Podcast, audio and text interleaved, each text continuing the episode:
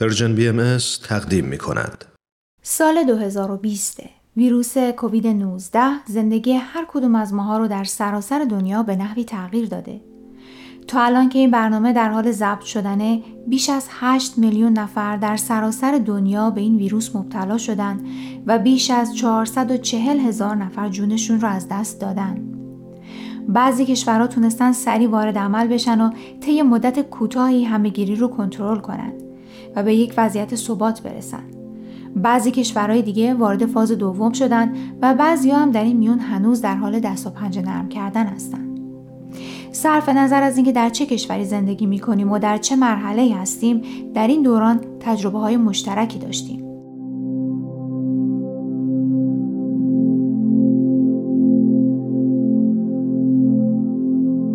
در این مجموعه پای صحبت های چند کارشناس در زمینه های مختلف نشستم تا تغییرات دنیای امروز رو در سایه ویروس کرونا و تاثیرش بر فرد، جامعه و مؤسسات از زاویه دید اونا ببینم.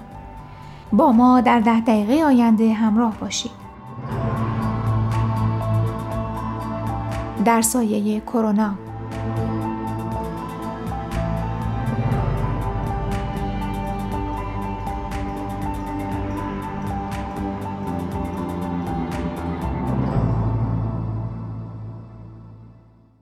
مهمان این هفته آقای دکتر هوشمند بدیعی، مدرس، معلف، پژوهشگر و سخنران در زمینه اقتصاده.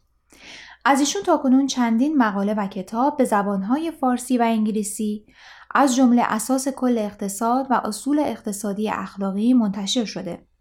آقای دکتر بدیعی با تمرکز بر اقتصاد اخلاقی و بر اساس اصول بهایی مدل اقتصادی پیشنهاد کردن با عنوان الگوی اقتصاد پایدار ملهم از آثار بهایی که مورد توجه متخصصین اقتصادی قرار گرفته. این برنامه آخرین قسمتیه که میزبان دکتر بدی هستیم و درباره تاثیر کرونا بر کسب و کارهای کوچیک صحبت خواهیم کرد. در این برنامه با آقای دکتر بدی راجع به کتاب اخیرشون به نام اقتصاد و آین بهایی صحبت کردم و از ایشون پرسیدم شما در کتابتون به اقتصاد اخلاقی اشاره کردین منظورتون چیه بله خیلی ممنونم و البته برای بست این موضوع احتیاج هست که این دو کلمه کلیدی اقتصاد و روحانیت طوری تعریف بشه که مورد استفاده همه گروه ها قرار بگیره. از جمله مردم از جمله خانواده ها سازمان های تجارتی و دولت ها اقتصاد تعریف و نقش مجزایی داره و روحانیت یک نقش و تعریف جدا. هر کدوم از اینها یک کاری جداگانه دارن و یک کاربردی جداگانه دارن و یک تعریف جداگانه. ولی وقتی اونها رو در کنار هم می‌گذاریم نتیجه مطلوب و خوبی به دست میاد.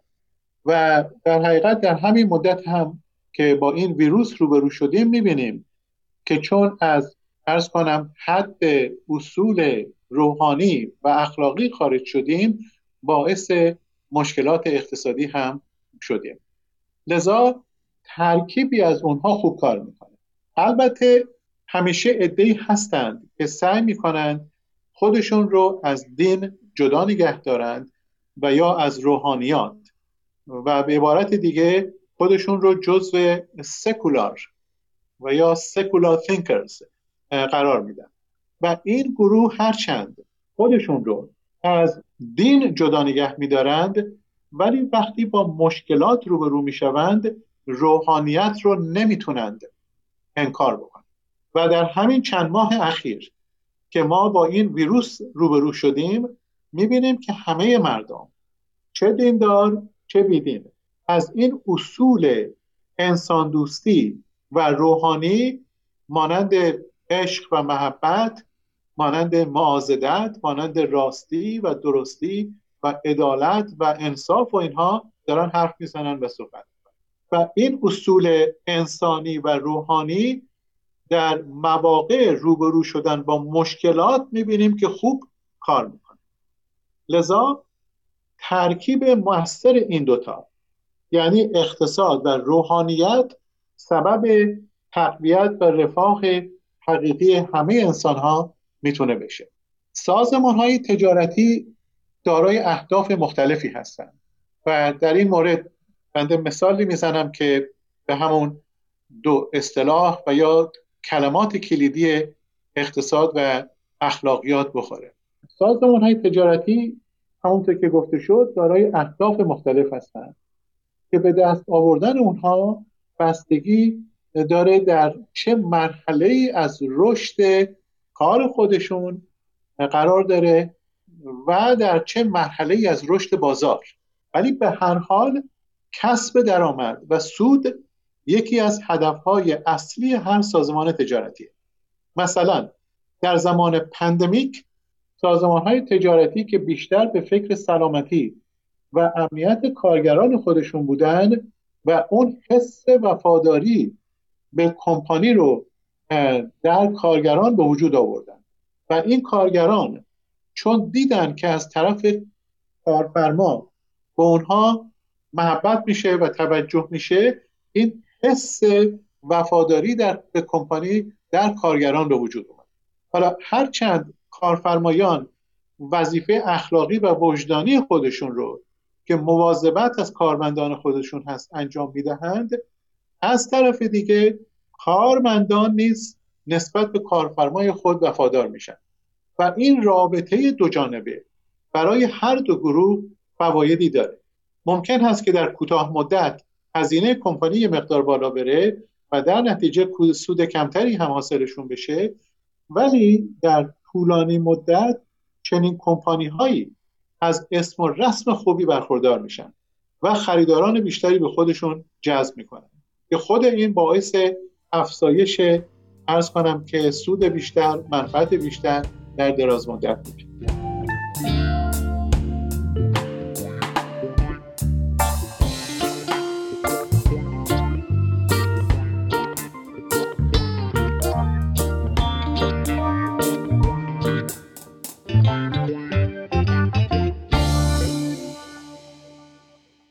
در همین مدت دیده شده که بسیاری از کمپانی ها که از خودشون اون حب نودوستی رو نشون دادن و کارهایی انجام دادن که قابل تقدیر هست.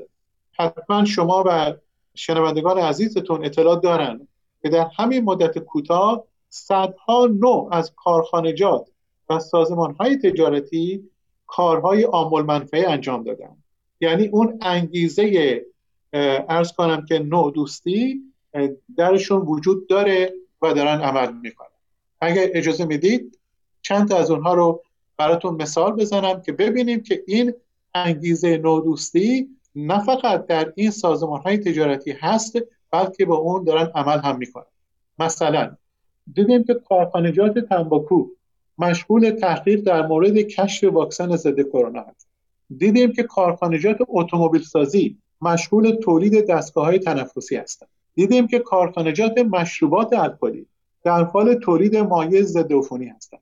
هتل های پنج ستاره آشپزخونه های خودشون رو در اختیار رستوران های این کسب های کوچکتر قرار داده.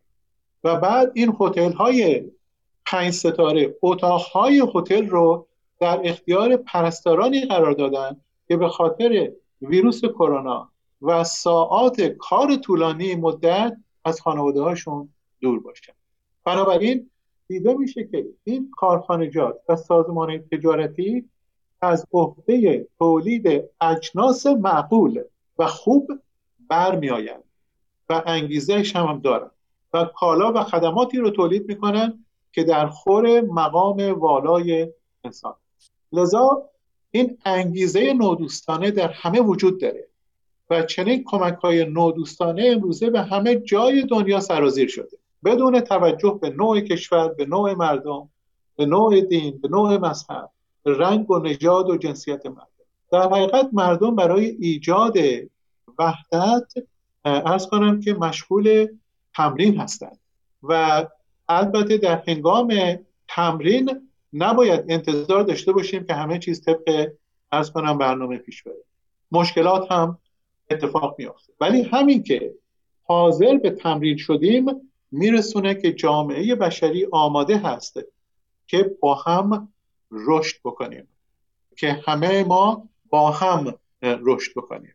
و ارز کنم که رفتار درست خریداران و فروشندگان رو نمیشه فقط از طریق قیمت ها و درآمد مردم در نظر گرفت.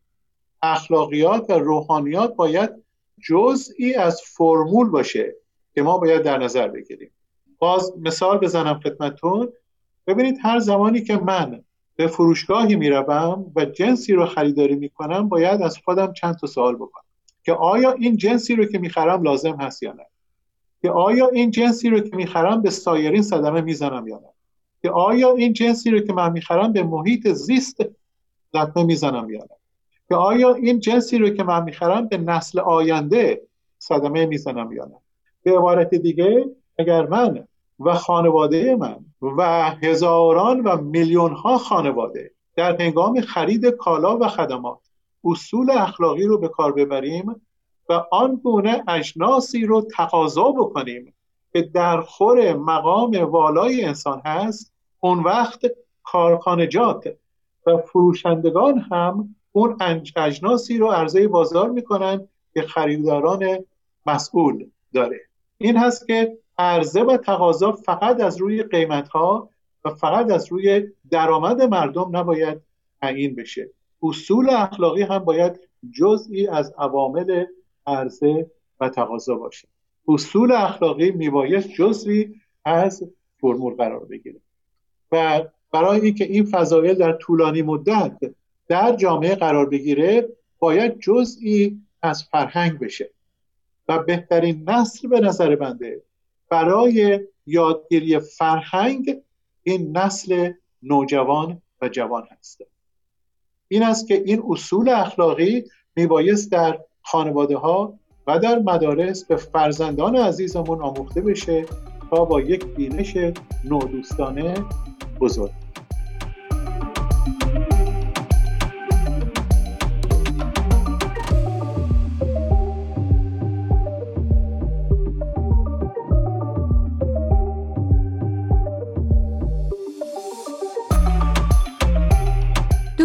امیدوارم قسمت آخر مصاحبه با دکتر بدیعی رو پسندیده باشید. هفته آینده میزبان کارشناس دیگری خواهیم بود.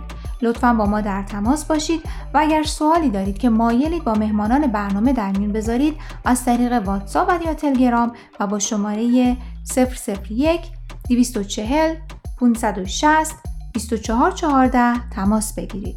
منتظر دریافت سوالات، نظرات و پیشنهادات شما هستیم.